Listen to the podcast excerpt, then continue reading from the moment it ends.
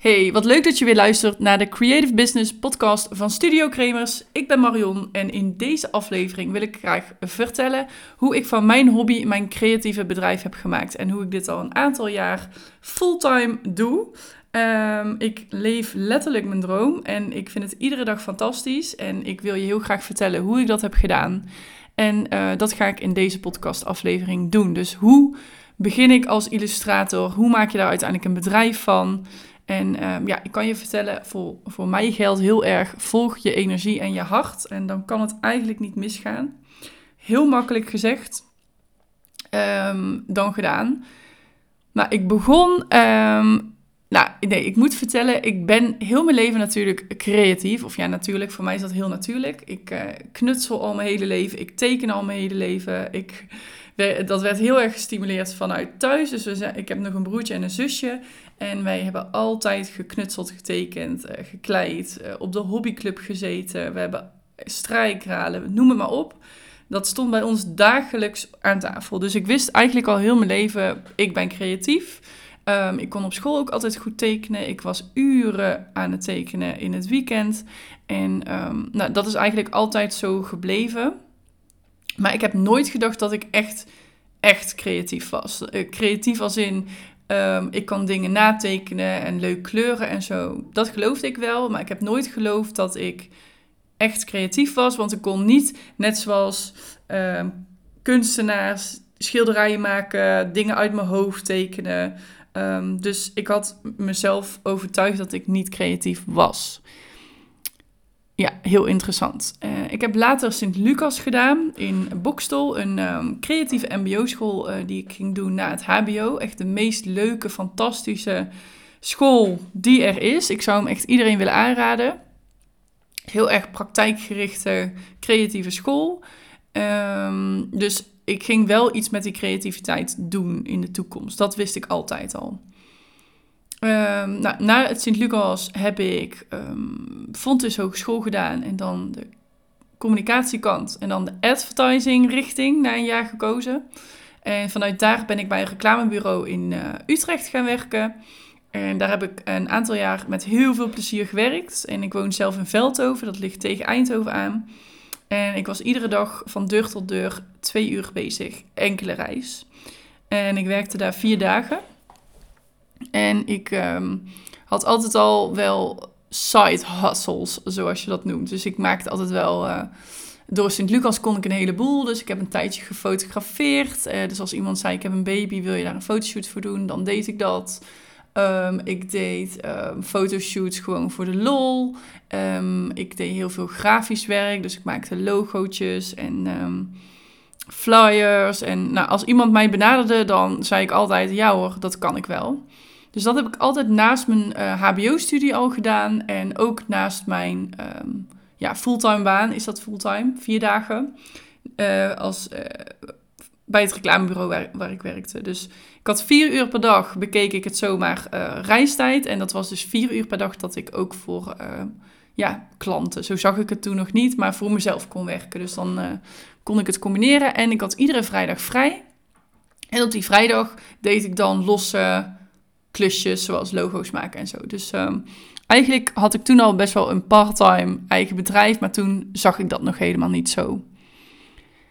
Dus ik was eigenlijk altijd bezig en um, ik ben in, ik weet het jaartal niet meer precies, maar toen zijn we met vrienden en vriendinnen op vakantie geweest naar Frankrijk. En één uh, vriendin was zwanger, één zat niet zo lekker in haar vel, de ander had net een kind. Dus we waren alle, en ik was uh, gewoon altijd druk. Dus we waren heel erg toe aan rust. Dus we hadden allemaal uh, dingetjes meegenomen, spelletjes, kaarten, knutseldingen. Dat we als uh, half twintigers lekker konden vreubelen en keuvelen in de zon met een wijntje on the side. Dus ik had een waterverfpaletje meegenomen. Um, die ik nog had van Sint-Lucas, maar daar had ik nog nooit aangeraakt, nog nooit gepakt, nog nooit opengemaakt. Het zat nog helemaal in de verpakking en ik dacht dat is misschien wel leuk om um, met, uh, met z'n vieren gaan, te gaan doen. Dan konden de mannen lekker aan het zwembad bier drinken en dan gingen de vrouwen lekker wijntjes drinken en water verven. Dus ik had papier meegenomen, gewoon van de Action volgens mij. En toen waren we daar lekker aan het uh, verven en toen dacht ik, nou, het is vet ontspannend en ja, ik vond mijn illustraties wel heel erg leuk. Dus ik had flamingo's gemaakt en regenboogjes en wolkjes en hamburgertjes en dat soort illustraties met hele felle kleuren. En mijn vriendinnen zeiden eigenlijk direct al van, nou, wat leuk. Als je dit op kaartjes zou afdrukken, dan zou ik het direct kopen. Nou, ik dacht, nou, dat kan ik wel, want ik heb een grafische achtergrond. Op mijn uh, werk bij het reclamebureau maakte ik juist als was ik creative en werkte ik heel veel concepten uit in Photoshop en we maakten drukwerk. Dus ik wist wel hoe dat moest. Dus toen ben ik die um, kaartjes gaan maken, gaan verkopen. En op, uh, volgens mij was het toen nog heel erg veel Facebook dat ik, uh, ja, riep ik gewoon van de daken, ik verkoop deze kaartjes. Had ik mooie foto's gemaakt, mooie visuals en uh, prijzen erbij. Enveloppen gekocht en ja, mensen konden die bij mij kopen. En dat ging eigenlijk best wel goed. Ik werd er niet heel rijk van, maar ik verkocht wel best wel veel kaartjes. Ik had echt veel, en die kaartjes heb ik nu nog steeds, jaren geleden, ik denk wel zeven of acht jaar geleden, maar ik heb er nog steeds. Want ik had 400, 500 kaartjes per item. Dus ik, ik heb denk ik echt bijna duizend kaartjes ingekocht toen. Heel veel geïnvesteerd voor in verhouding. En die kaart heb ik nu nog steeds. Is misschien wel leuk om een keer een andere podcast van te maken. Want ik heb heel veel foutjes gemaakt. Laten we het daarop houden. Daar heb ik heel veel van geleerd. Maar misschien dat jullie het leuk vinden om te horen. Nou, vanuit die kaartjes kreeg ik aanvragen. Eerst van eh, beste vrienden van ons of ik een ehm, trouwkaart wilde maken. En een save the date kaart met waterverf. Dus die heb ik toen gemaakt. En vanuit daar dacht ik, hey, dit is eigenlijk best wel leuk om als bedrijf echt te gaan doen naast mijn werk. En toen mocht ik later ook geboortekaartjes maken. En toen had ik ook voor de eerste keer echt klanten die via via binnenkwamen. Dus niet mensen die ik kende. En uh, dat was voor mij een signaal van, hey, ik ben nou serieuzer bezig. Ik maakte misschien één kaartje per maand of zo hoor. Maar ik dacht wel van, misschien is dit het moment om een KVK ehm, aan te vragen. Dus een Kamer van Koophandel. Uh, want ik hoorde overal dat dat dan moet als je een bedrijf start. En ik dacht, ja, ik wil gewoon een bedrijf starten. Dat, dat klinkt vet. Um, dus dan moet ik een KVK hebben. Dus ik afspraak gemaakt bij de KVK. Ehm, meer voor mezelf van dan ga ik het zelf serieuzer nemen dan dat het echt nog moest qua cijfers. Uh, want dan ben je ook, uh, daarna schrijf je ook in uh, voor je belastingnummer en zo. Dus dan moet je ook belasting gaan betalen. En toen dacht ik, shit, dan moet je dus ook ehm, boekhouding doen en zo. Nou, daar begon de hele trein te rijden. maar zo kon ik dus wel een bedrijf opstarten. En dat was toen nog maar heel klein, maar ik nam het zelf heel serieus. Dus in de trein naar mijn werk en op de vrijdag dat ik vrij was. Um, dus zo is het eigenlijk begonnen. Het ging eigenlijk steeds, het werd steeds serieuzer. Dus dat is een beetje het kantelpunt geweest voor mij. Um, dat ik echt het gevoel had van, wow, ik ben echt een bedrijf aan het beginnen in plaats van een hobby of een bedrijfje. Dus eigenlijk kan ik zeggen, het gaat heel geleidelijk. En voor mij was die KVK voor mezelf eigenlijk meer een een punt van: oké, ik ga het zelf serieus nemen. Het maakt me nog niet eens zoveel uit wat de rest uh, vindt, maar voor mezelf wilde ik die KVK regelen. En het kantelpunt kwam daarbij ook dat ik um, ziek werd. En um, ik kreeg de ziekte van Graves, een chronische ziekte. En um, ja, kort gezegd voelde ik me daardoor heel slecht. Je, mijn schildklier werkte veel te hard, waardoor ik veel te veel hormonen in mijn lichaam had die stress veroorzaakten. Dus ik, ehm, mijn stofwisseling werkte veel te snel. Dus ik ben volgens mij 10 kilo afgevallen in een periode, korte periode. En voor, ja, ik ben al niet de dikste, ik ben eerder uh, te dun dan te dik. Uh, dus die 10 kilo kon ik, eraf kon ik echt niet gebruiken.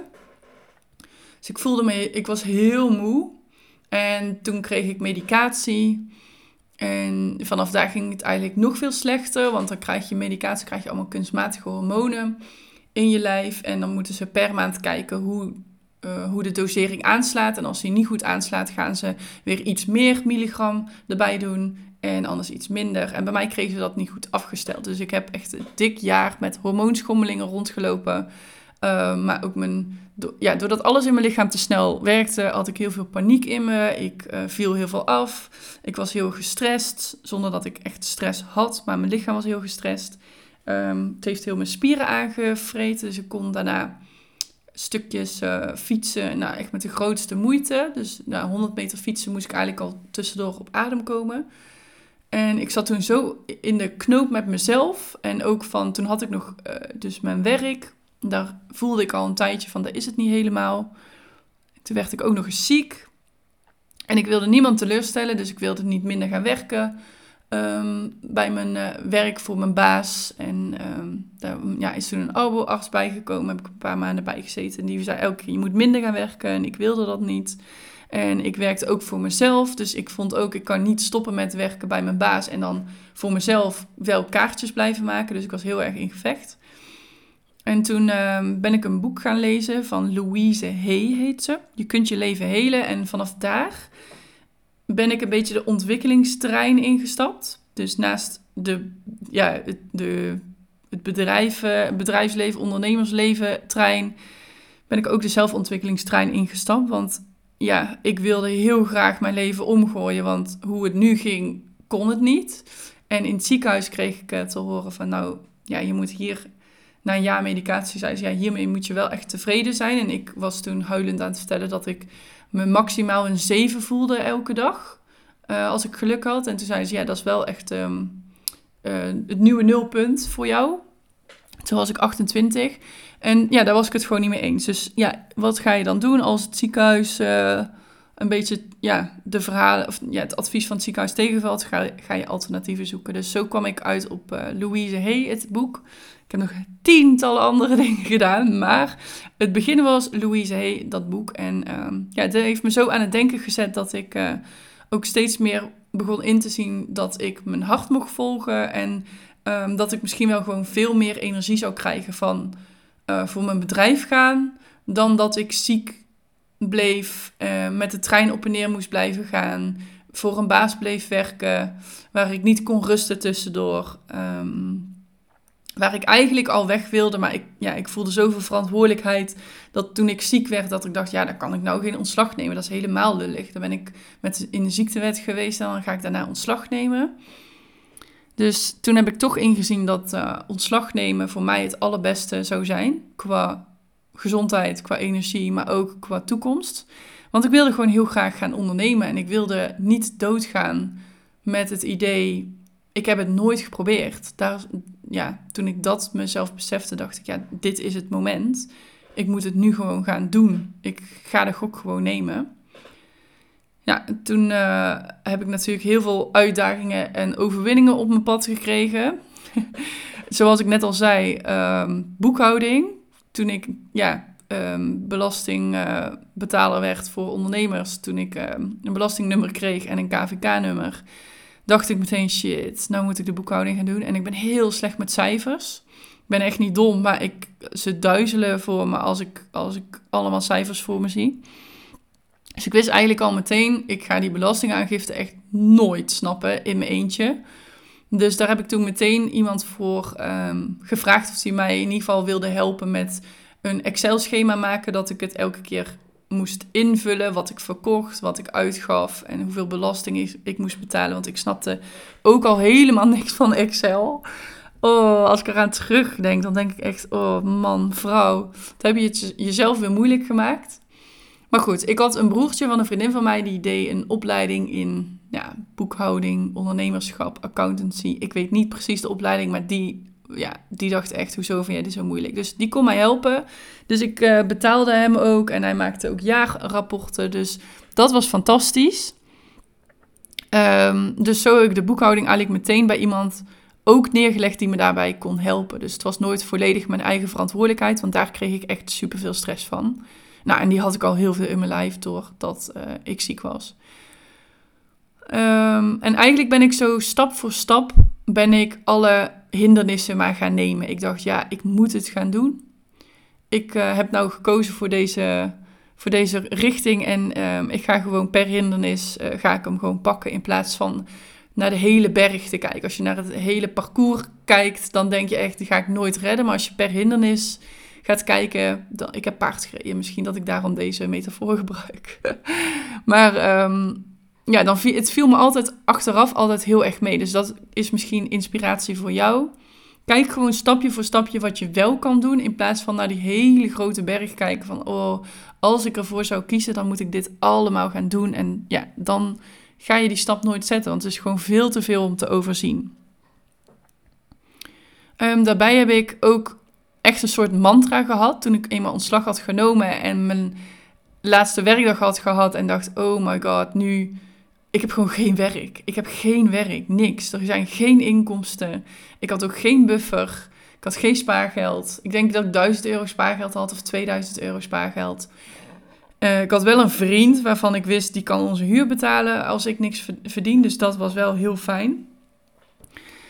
Um, maar ik ben wel meteen um, gaan bedenken van, oké, wat als ik niks verdien? Wat als, als het totaal mislukt? Ik had natuurlijk al wel af en toe klanten gehad, dus ik wist, ik, er komen echt wel klanten. Maar ja, wat als die ineens niet meer komen of veel te lang achter elkaar niet? Wat is het aller, aller, allerergste wat er kon gebeuren? En ja, toen dacht ik, ja, het allerergste wat er kan gebeuren is dat ik weer een baan moet gaan zoeken. Nou, toen ik eenmaal ontslag had genomen, toen voelde dat heel geruststellend. Maar voordat ik ontslag had genomen of voordat ik mijn ontslag had ingediend, was het één groot horrorverhaal als ik erover nadacht van, stel ik begin voor mezelf en ik verdien geen geld. Dan dacht ik echt, dan, dan verlies ik mijn huis, dan kan ik geen boodschappen betalen, dan ben ik een mislukkeling, dan kan ik mijn zorgverzekering niet betalen, dan krijg ik deurwaarders. Dat was één groot horrorverhaal. Toen ik eenmaal ontslag had genomen, dacht ik echt, nou, dan ga ik toch weer bij de Albert Heijn werken, net zoals vroeger. Of dan ga ik lekker in een dierenwinkel werken. Of, um, nou, dus toch, voor de time being is dat superleuk, super fijn en je verdient er een inkomen mee. Dat was eigenlijk wat ik me constant voornam. Ik dacht, nou, ik ga er vol voor. Als het niet lukt, vind ik echt wel een baan. Ik heb twee diploma's, een MBO-diploma, een HBO-diploma. Ik heb een goede baan hiervoor gehad. Ik kan echt wel aan een baan komen. Daar was ik echt heilig van overtuigd. Um, dus daarmee maakte ik de ramp veel kleiner, laat ik het zo maar zeggen. Dus ja, mijn tip voor jou is, mocht jij in deze situatie zitten, ga eens rampscenario's uitschrijven. En hoe zou je die oplossen? Dan, als je het uitschrijft, dan komt het echt, dan denk je echt, oh oké, als dit het ergste is, dan valt het eigenlijk wel mee. Um, ja, dus die tip wil ik je alvast meegeven. Ik heb natuurlijk meerdere tips voor je opgeschreven, want ik heb wel uh, het een en ander voorbereid. Um, anders uh, is het echt een, een verhaal zonder clue. Wat dat betreft wil ik uh, de vrouwen onder ons niet um, over één kam scheren. Maar ik kan echt een vrouw zijn die uren over iets vertelt zonder clue. Dus ik heb af en toe wel speakbriefjes bij deze podcast nodig.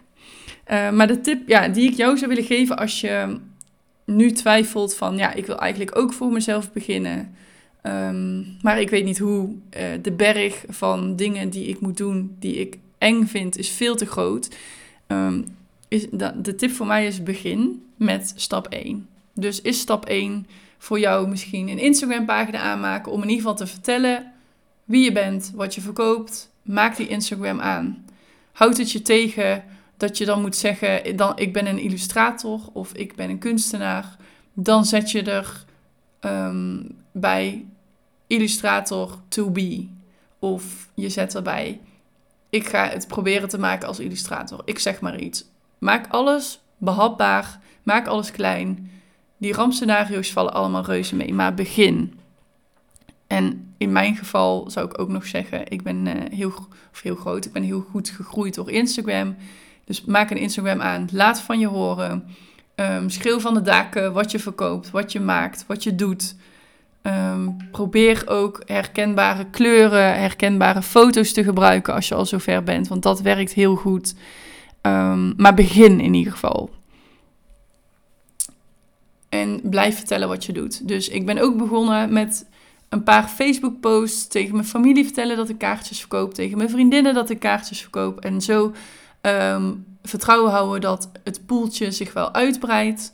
Dus dat mensen weer, vriendinnen van mij hebben ook weer verteld, oh Marion verkoopt hele leuke kaarten. En dat zijn echt de aller, allereerste stappen. Je hoeft niet meteen naar de KVK, naar de Kamer van Koophandel, om meteen een bedrijf in te schrijven. Je kan echt beginnen met tikkies sturen, met Facebook berichtjes. Um, je hoeft geen aparte Instagram aan te maken als je al een eigen Instagram hebt. Dat kan ook via je privé-account. Begin. dan kun je altijd onderweg denken: oké, ik heb het eh, de afgelopen tijd zo gedaan. Ik ga het nu zo doen. Net zoals deze podcast. Ik wilde deze al heel lang maken, maar ik wilde ook een hele mooie intro en een muziekje en een outro en het heel professioneel aanpakken. Maar ik merkte de laatste tijd dat dat me eerder tegenhield dan dat ik de podcast online uh, kreeg. Dus ik ben vandaag, um, heb ik de eerste aflevering opgenomen en ik ben meteen de tweede op gaan nemen. Want nu zit ik in de flow. Ik heb een microfoon. Dat is eigenlijk het enige wat ik nodig heb. Ik ben begonnen. En dan begin ik maar met een 8 en dan werk ik vanzelf weer naar die 10. En misschien ben ik wel met een 6 begonnen. Maar er staat in ieder geval iets online. En dat wil ik jou heel graag meegeven. Begin. En dat klinkt heel makkelijk. En dat is heel irritant als mensen dat zeggen.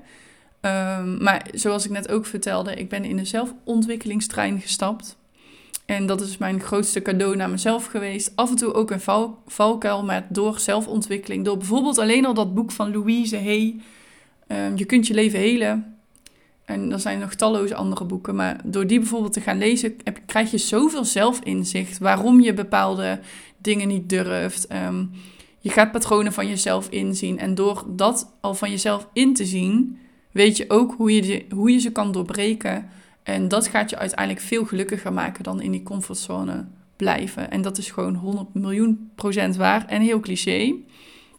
Dus um, educate yourself. Dus ga zelfontwikkeling doen als je nog niet precies weet hoe of wat, maar je hebt wel het idee, ik wil later een bedrijf beginnen. Ga erover lezen.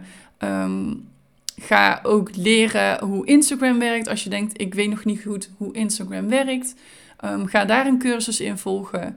Um, je mag mijn cursus gaan volgen. Dit is niet voorbereid, maar je kan mijn cursus volgen van hobby of bijverdienen met je hobby via Instagram. Daar ga ik je helemaal stap voor stap leren hoe Instagram werkt, hoe je het instelt, hoe hashtags werken, hoe je verkoopt via dat kanaal, um, hoe je je producten mooi op de foto zet enzovoort, enzovoort. Um, sales technieken, alles staat erin. En dan allemaal voor Instagram. Maar ga in ieder geval leren en begin. Dan komt er vanzelf, um, zie het als een soort van weg die nog helemaal met mist is. Dan trekt de mist vanzelf op. Dan wordt het steeds duidelijker wat je, wat je volgende stap mag zijn. In plaats van dat je dus naar die hindernis, naar die parcoursbaan kijkt. Kijk gewoon naar de eerste hindernis. Um, dus dat is eigenlijk de afsluiting van de podcast. Um, het is vooral, denk ik, patronen doorbreken om te kunnen beginnen. Daarmee um, krijg je veel meer richting en zelfvertrouwen. En dan krijg je ook veel meer een beeld van: oké, ik moet. Het is nu nog een hobby, maar dit zijn de stappen die ik moet zetten om er een creatief bedrijf van te maken. En al die tussenstapjes, dat zijn die hindernissen die je mag nemen. Dus ga niet meteen willen dat je een creatief bedrijf neerzet, maar uh, misschien wil je wel eerst part-time beginnen. En weet dat dat helemaal oké is. En zo zijn heel veel mensen juist be uh, begonnen. Dus ga cursussen doen, boeken lezen ben nieuwsgierig naar jezelf, ben nieuwsgierig, nieuwsgierig naar anderen. Um, sta heel erg open voor ontwikkeling. Dat is denk ik echt de key. En uh, ben lekker eigenwijs en bold. En ga gewoon eens uh, dingen online zetten die je wil verkopen. Ga het van de daken roepen. En uh, dan wil ik je uitdagen om deze week een bold move te gaan doen. Dus ga eens een hindernis nemen die je eigenlijk al heel lang wil nemen, maar ook al heel lang niet neemt omdat je hem spannend vindt. Dus uh, de bold move, zo noemt een vriendin van mij dat altijd. De bold move zetten deze week. En daag jezelf uit um, in plaats van dat je het weer niet doet. Want iets proberen is veel bevredigender dan iets maar niet doen omdat je onzeker bent of tientallen scenario's bedenkt om iets niet te doen. En um, dan wil ik je verder vragen om me vooral te volgen op Instagram. Kijk eens naar mijn cursussen op studiocremers.nl. En uh, zoek vooral het boek van Louise Hay op als je daar nieuwsgierig naar bent. Want um, dat was bij mij echt het begin van, uh, van heel veel groei. En uh, dan hoop ik dat ik je de volgende keer weer terug zie, hoor in deze podcast. Doei!